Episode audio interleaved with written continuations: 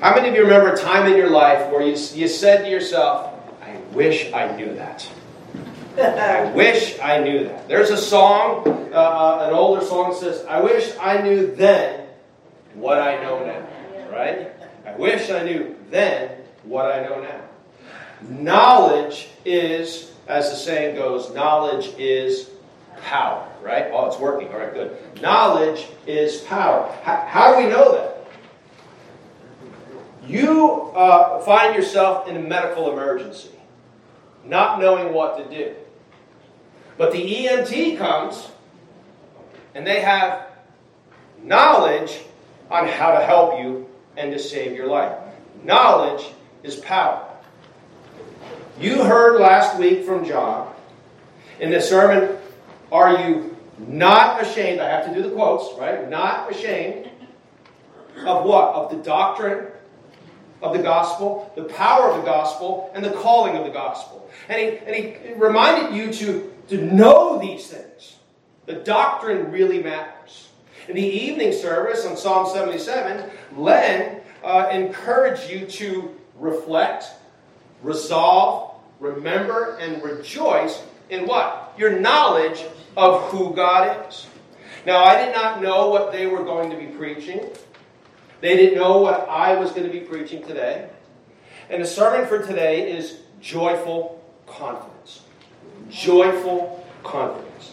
Our text is found in Philippians 3 1 to 3. I'm going to encourage you to stand with me as we'll read these three verses, and you'll see how God has put all this together. This is what God says to us first in prayer. Father, I'll just copy the old Scottish prayer that I hear Alistair Begg say. Lord, make the word alive to us. Make the book live to us. Show us our Savior. We ask it in Jesus' name. Amen. Amen. Finally, my brothers, rejoice in the Lord. To write the same thing to you is no trouble for me and is safe for you. Look out for the dogs. Look out for the evildoers. Look out for those who mutilate the flesh.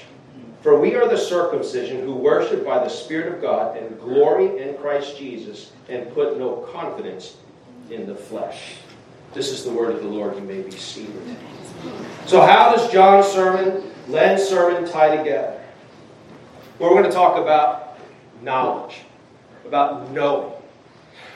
God, through the prophet Hosea, says to the people of Israel, he says this, perhaps you know the verse, in Hosea 4 6 says, My people are destroyed for lack of knowledge.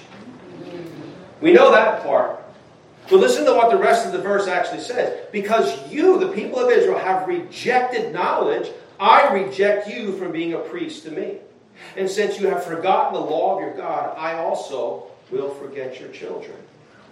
Wow. Not knowing has consequences to it. In our verses for today, the late Dr. James Boice says this in his commentary. He says Philippians 3 1 to 3 suggests that joy is founded to a very large degree on sound doctrine. I'm going to say amen to that. That is absolutely 100% true. You've heard it often here that Christianity is first and foremost a thinking religion, not an emotional religion. Is there emotion attached to it? Absolutely. We should have joy in the Lord. We're going to talk about joyful confidence. I've been reading a book, and I shouldn't have brought it up with me, uh, that was given to me by Len from one of my quickly becoming my favorite authors, is Ed Welch, called Side by Side. I think it, I should be required reading for anybody who wants to join a church. Uh, I'm absolutely convinced of that. He writes this in the book, in book Side by Side. He says, Somehow, as we grow in our knowledge and worship of Jesus, He encourages the good and rehabilitates the bad and brings peace to a troubled heart. Knowledge, particularly knowledge of the Lord is powerful. It is life changing. Psalm, 1, Psalm 19 8 says this The precepts of the Lord are right, rejoicing the heart. The commandment of the Lord is pure, enlightening the eyes. It rejoices the heart, it enlightens the eyes. It's not just knowing for the sake of knowing, to pass a test. Knowledge of the Lord must be transformational. Their knowledge must be transformational. There must be a change that comes with the acquiring of the knowledge of who God is. Trans- transformational knowledge brings joy and safety. Listen again what Paul says. Finally, my brothers, rejoice in the Lord. To write the same thing to you is no trouble to me and is safe for you. Finally, he says the word finally. Loitsos. It's not finally like, uh, like the, the young boy sitting next to his father in church, and, and the pastor kept saying, finally, finally, finally. And, and, the little boy said to his father, Dad, what's that word meaning? The father goes, Nothing. right? Or like in The Princess Bride. Right? Inconceivable. You keep using that word. I do not think that word means what you think it means, right? One of the best movies ever made, Princess Bride, by the way. finally, when Paul says finally, it's not I'm ending my letter. It's actually a very bad translation.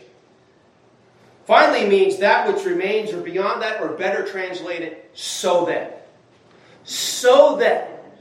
So then what? Because of all that we learned before, of all it means to uh, uh, uh, uh have uh, Christ as an example, to be lights in the world, of Timothy and uh, Epaphroditus to live for Christ, and all that God is doing, says, So then, because of those things, I want you to rejoice in the Lord. Rejoice. Chairo. To enjoy a state of happiness and well being, to rejoice and to be glad. But it's not just rejoicing, he says, rejoice in the Lord. In the Lord. The rejoicing is not separated from in the Lord. Paul, later on in Philippians, says it again in first chapter 4, verse 4. He says, Rejoice in the Lord always. Again, I will say, Rejoice. Rejoice. Not saying that I can conjure up happiness. How many of you can just sit there and make yourself happy when you're feeling bad? You can't.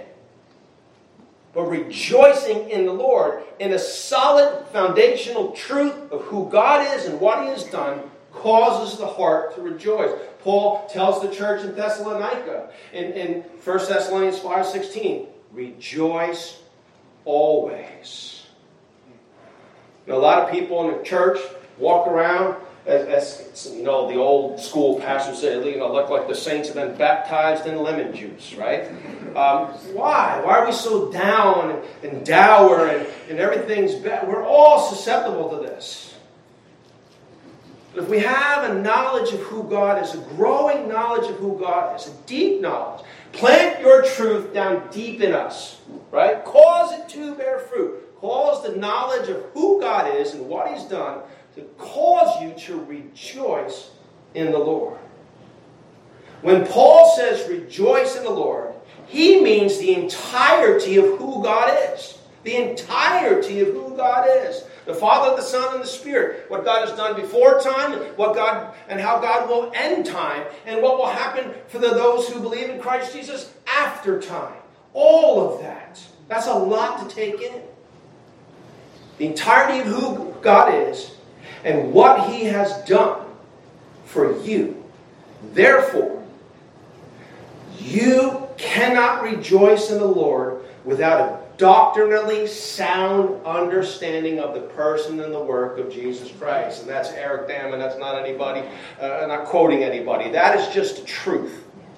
You cannot rejoice in the Lord without a doctrinally sound understanding of the person and the work of Jesus Christ. Can you lift your hands in a song and have the music move you and have an emotional moment with the Lord? Absolutely. But that's happiness. That leaves as soon as you're out of here. Joy that is lasting is what we're talking about. Knowledge brings joy and safety. Knowledge brings joy and safety. Listen to what he says again, Philippians 3 1. Finally, my brothers, rejoice in the Lord. To write the same thing to you is no trouble for me and is safe for you. Why is it safe? Well, what's the word safe mean? Asphales, a safeguard, not liable to fall, not immovable. It's not movable, it's immovable. Why does Paul tie rejoicing in the Lord to safety? Because danger is lurking close by. Because the next word he says is, It is safe for me to write to you. So then he goes, Look out! Look out! The word look out is blepo. It means to be aware, to watch out for. Look at what it says in verse 2 Look out for the dogs. Look out for the evildoers. Look out for those who mutilate the flesh. He's not talking about three different classes of people in terms of dogs, evildoers, and mutilators of the flesh. What he is saying is watch out for the mutilators of the flesh. They are dogs and they are evildoers. What is he talking about? What was, hap- what was, uh, what was happening to the churches surrounding Philippi? In Colossae and Thessalonica and Corinth and all of those churches, what was happening? Well, there was a group called the Judaizers. The Judaizers were coming in and infiltrating the church. They were people who had come into a knowledge of the Lord Jesus Christ, but who said you have to add the law to Jesus. Actually, more poignantly, they said you have to add circumcision to Jesus. You cannot go to heaven unless you are circumcised. You cannot have a right relationship with God outside of the right of circumcision. We all know what that is, so I'm not going to explain it. It's uncomfortable enough to say the word up here. Uh, when was circumcision instituted? It was instituted by God. In, in Genesis chapter 17, God made a promise to Abraham.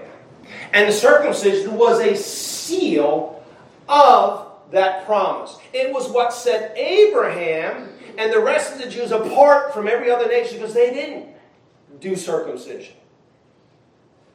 And so these Judaizers saying you have to because God instituted it, you have to do it. This was a battle that Paul fought wherever he went, or any of the other apostles. We don't have letters from them per se, but they went out in their evangelism. They encountered this. This was such a problem that um, even within, within the apostles, if you remember in Acts chapter 17, um, the, the, the Gentiles were coming to faith in Christ, gaining a knowledge of who Jesus is and what he's done for them. And, and, and then the, the Jewish apostles went back and they met together. Okay, so what do we do with this? Do we make them become circumcised? Like, is this something we need to add to salvation? And they settled the question that absolutely not. If you remember, Peter stands up and says, Why are we going to put on them a burden that we or our ancestors could never bear? So these Judaizers were coming in with false teaching, false understanding, false doctrine, untrue knowledge of salvation. This is what Paul was warning them to be. He says, Rejoice in the Lord do it because it's safe, because there's evildoers, there's dogs, there's mutilators of the flesh. But how does this rejoicing in the Lord help you to look out for the dogs, the evildoers, and the mutilators of the flesh? Well, again, this is such a problem. It was a real problem within the church of Galatia. Listen to what Paul says about people coming in and bringing false teaching, false knowledge of Jesus Christ, particularly that of circumcision. In Galatians chapter 6, chapter 1, verses 6 9, he says this I am astonished that you are so quickly deserting him who called you in the grace of Christ and are turning to a different gospel. Not that there is another one, but there are some who trouble you and want to distort the gospel of Christ. Now listen to this. But even if we, if Paul says, if I come back and I change the message I first preached, if we or an angel from heaven should preach to you a gospel contrary to the one we preach to you, let him be accursed. As we have said before, now I say again, if anyone is preaching to you a gospel contrary to the one you received, let him be accursed. Now, the word accursed is anathema.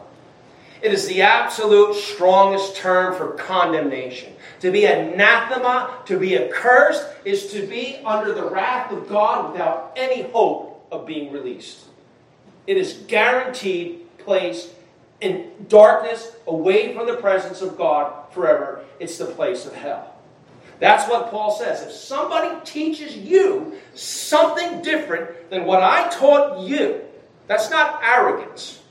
Because remember, where did Paul get his teaching? He received it from the Lord. Yeah. Anybody teaches you anything different, let them be cursed. Knowledge of the Lord Jesus Christ, the person and the work of God, is crucial to rejoicing and to being safe.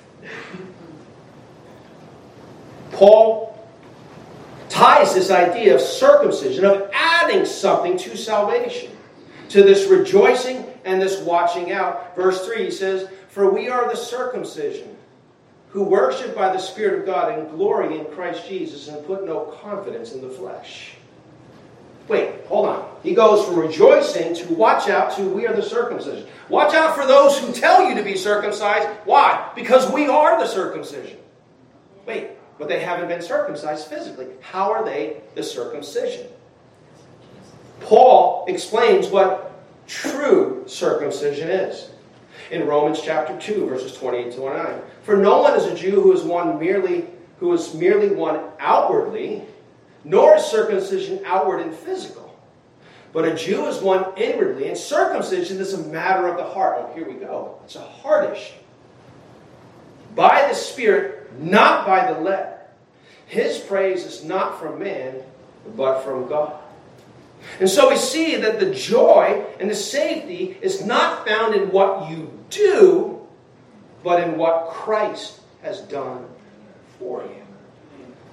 Don't add anything to what Christ has done. Don't add anything to what the Word of God says. Add nothing to it, take nothing away from it. Read it as it is and understand it. Scripture will explain itself. That's why Paul, again, writing to the church in Colossae, writes this for freedom, Christ has set you free and stand firm there and do not submit again to a yoke of slavery. In other words, don't add this idea of circumcision to you because if you do, he says, look, I, Paul, say to you that if you accept circumcision, Christ will be of no advantage to you. Christ will be of no advantage to you. This would be Galatians 5 2. Should be the next slide if it's up there what Paul is saying. If you add anything to the knowledge of God of which we preach to you, Christ is impotent to you. no, Christ is not impotent. Christ is omnipotent. But our belief system, our knowledge of Him, or lack of, will cause His power in our life to become impotent. Knowledge is everything.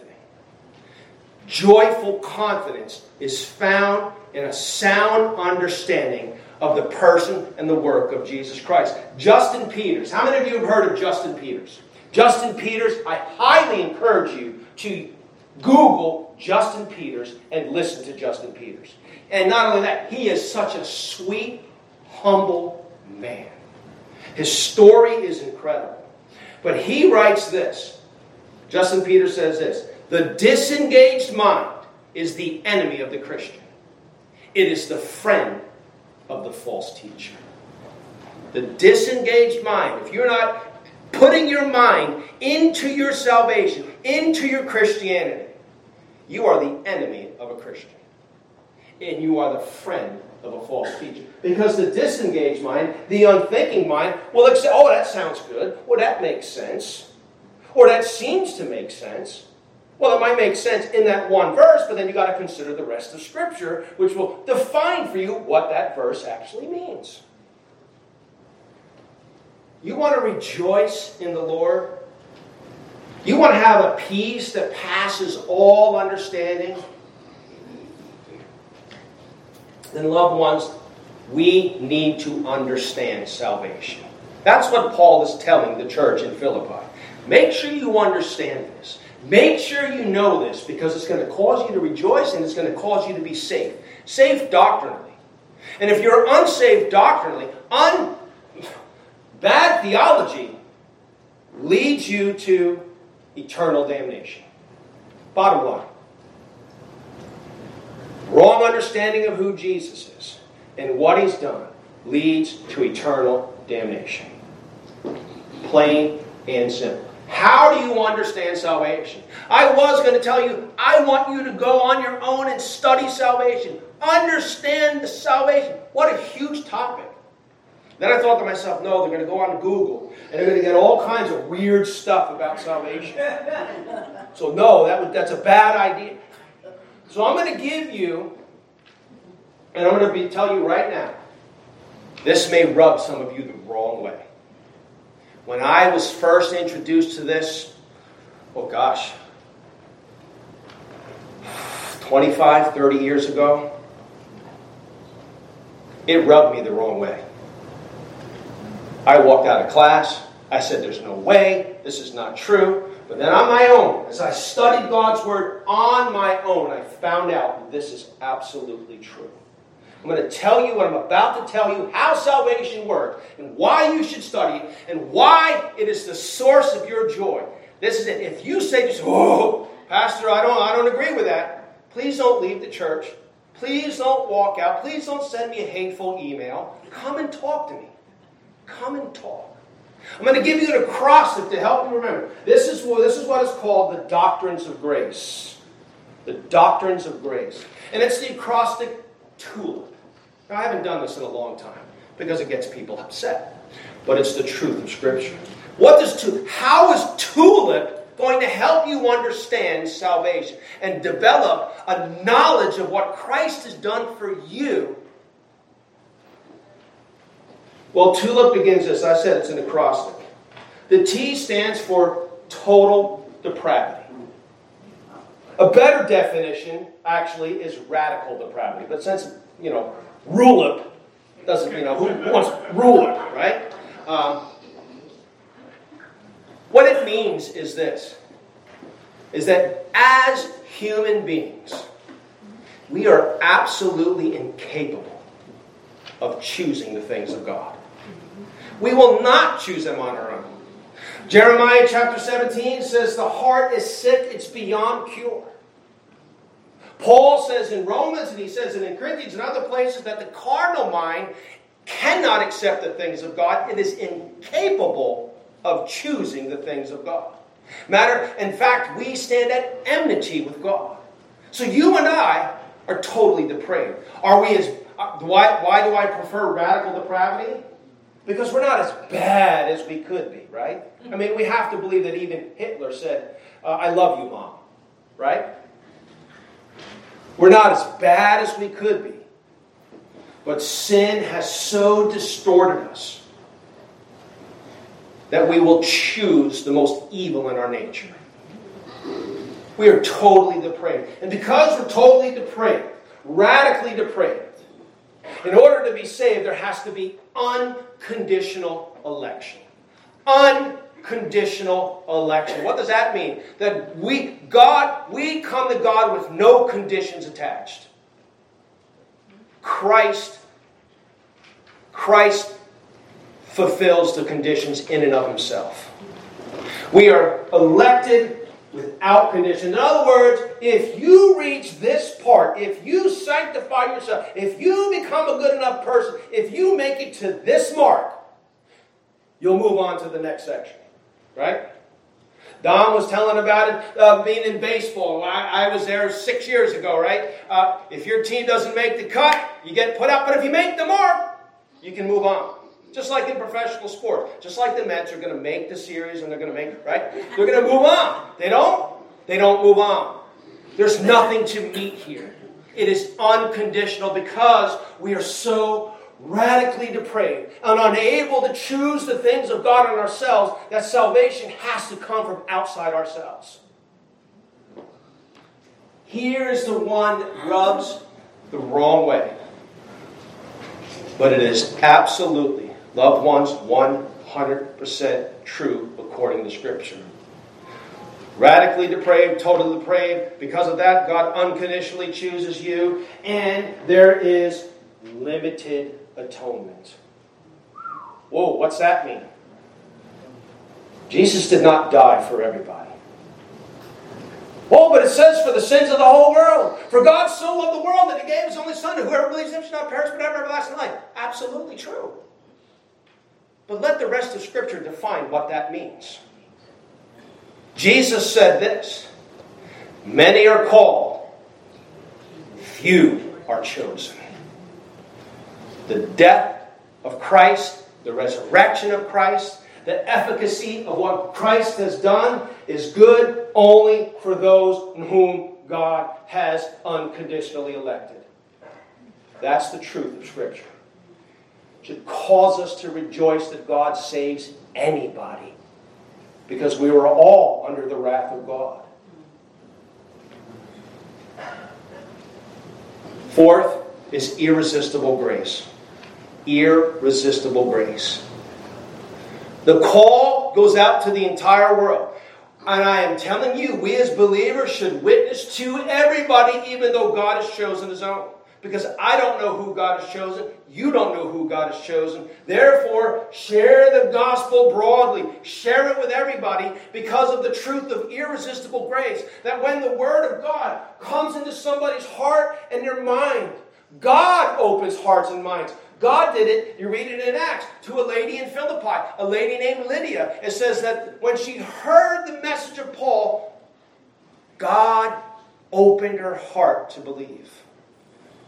And when the gospel goes out and God's elect hear the word of God, they will come because they have no choice but to come. They will respond to the call and come to God. Now, they're coming not as robots, because God says you're going to come. They come of their own free will at the call of God. How does an irresistible call and free will work? You know what? Leave that up to God, please. Let's leave it up to God. That's a work that only God can do. And because God chooses His own people, and He calls them, and He atones for them, and He calls them in such a way that they cannot say no, and yet it's of their own free will, then God promises that there would be a preservation of the saints. The preservation of the saints. That God will preserve His elect to the very end. God will not what? He who began a good work in you will what? Will complete it until the day of Christ Jesus. This is the framework in which you should understand your salvation. And listen, if you're sitting here going, This is radical, I've never heard this, or I've heard it and I don't like it, and now I'm leaving the church, I hope that's not true. I would ask you, I would beg you, study it find out. Sit down with us. Let's go through the scriptures. Let's see. And if we grasp an understanding of what Christ has done for us, what God in Christ has done for us, I'm telling you, it will bring you joy. And you will, as Isaiah says to the children of Israel in Isaiah 12 3, with joy, you will draw water from the wells of salvation. You understand what God has done for you in Christ Jesus it causes you to rejoice, and it keeps you safe from false teaching. It will also, when we understand the greatness of God and what He's done for us in saving us, when He didn't have to save us, but He did it.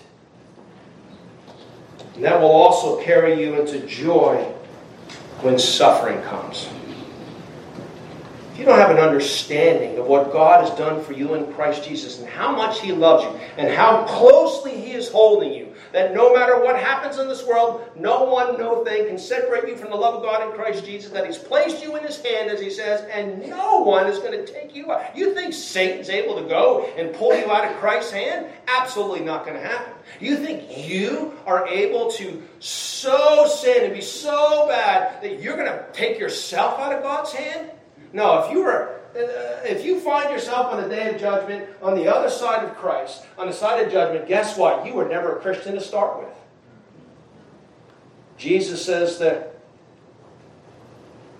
they have a knowledge of me, but their heart was what? Far from me. Jesus says, Many will say to me, Lord, Lord. And I will say to them, Depart. I have no idea who you are. It is only a knowledge of what God has done for you in Christ Jesus that will cause you to rejoice in the Lord. Not what you've done, not what you can do, because you can't do anything and I can't do anything. All we do is by the grace of God. We rejoice in the Lord. It keeps us safe from false teaching as we study and understand and grow in our knowledge of what God has done for us in Christ Jesus. It keeps us safe and it's the source of our joy, even in the midst of suffering. Remember what Paul said to the church earlier in Philippians 1:29. For it has been granted to you. Remember that was actually it has been graciously granted to you that for the sake of Christ you should not only believe in him. By the way, what do you see right there? The doctrine of election. It's been granted to you to believe in Christ they should not only believe in him, but also suffer for his sake. The suffering might not come in being thrown in prison for the gospel, being beaten for the gospel, rejected for the gospel. Those are forms of suffering. But suffering happens in this world. Cancer, loss of a loved one, loss of a job, financial, all those things are real suffering. You know, uh, we, we have a, a multitude of, uh, of issues in our life that we may deal with. But we can handle them. And we can rejoice in the Lord even in the midst of the hardships of life. I would encourage you to go. Uh, I believe it's Crossway has done an interview with Joni Eareckson Tada, where she talks about this very thing. And there's a lady who understands suffering. It's Joni Eareckson Tada and how the grace of God and the knowledge of who God is sustains her day by day. It was this knowledge of God and what He's done for, for him in Christ Jesus that sustained Paul in the midst of, of what he would say was one of his greatest sufferings because he says, I pleaded with the Lord. Three, I pleaded and I pleaded and I pleaded with God, please take this away from me. And God says this in 2, 2 Corinthians 12 9. But He said to me, My grace. What's grace? Salvation and the sustaining power of it till I bring you to heaven. That grace is sufficient for you, for my power is made perfect in weakness. And so Paul says, You know what I'll do? Therefore, I will boast all the more gladly of my weaknesses, so that the power of Christ may rest upon me. See, when we understand salvation, it's not just a one time act, it's, a, it's our whole life.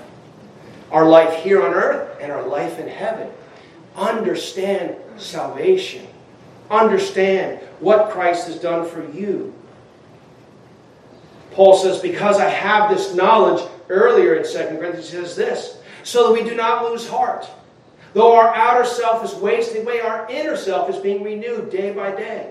Why?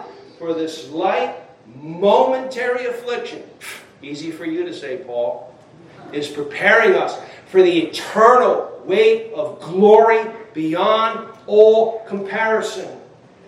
Paul says, when you understand salvation, when you understand what God has done for you in Christ Jesus, and he's, God has told us, He told us the end game. We know what awaits us, and we have just a glimpse of it. We see through dark uh, glasses as darkly, Paul says. We have a glimpse, and that glimpse is enough. And he says, What's happening here is nothing compared to the weight of glory of what we'll see when we stand in the presence of Jesus Christ.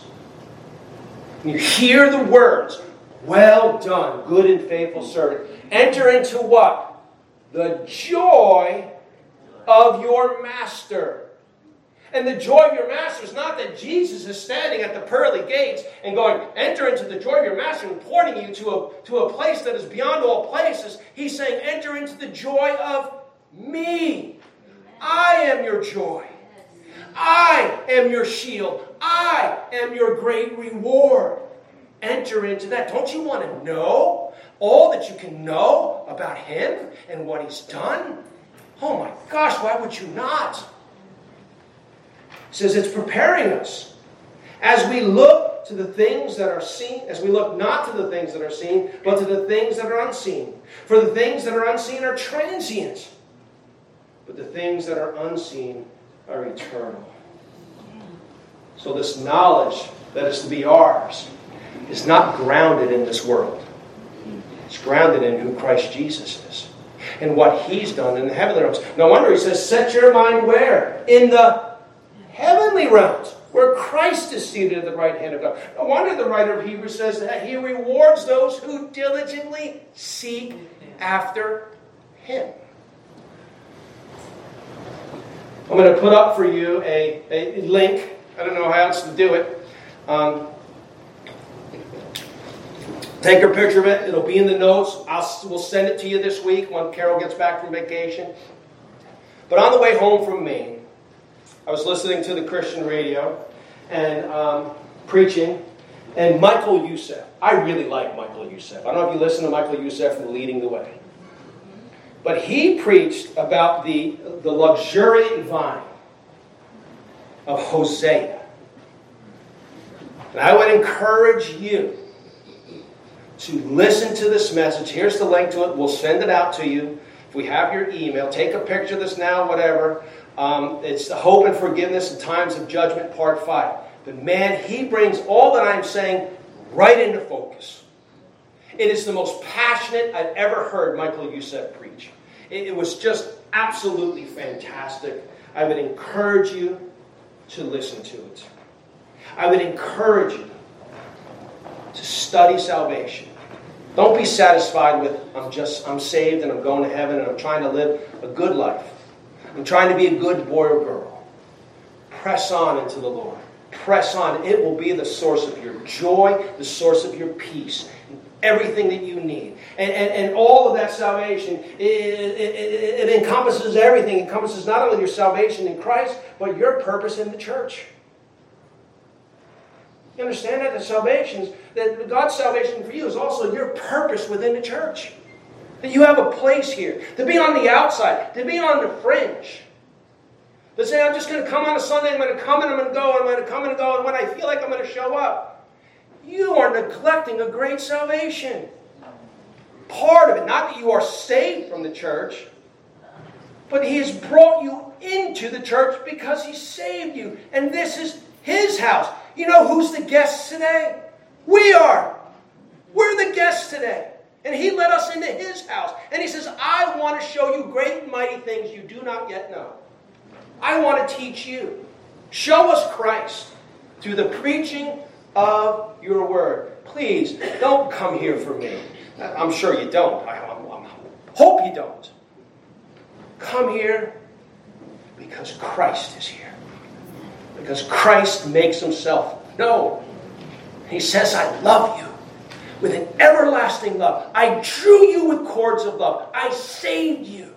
And I want you to know me so that you would have joy and that you would be saved. As Hosea says in Hosea 6 3, let us know. Let us press on to know the Lord. Why? Because his going out is sure as the dawn. He will come to us as the showers, as the spring rains that water the earth.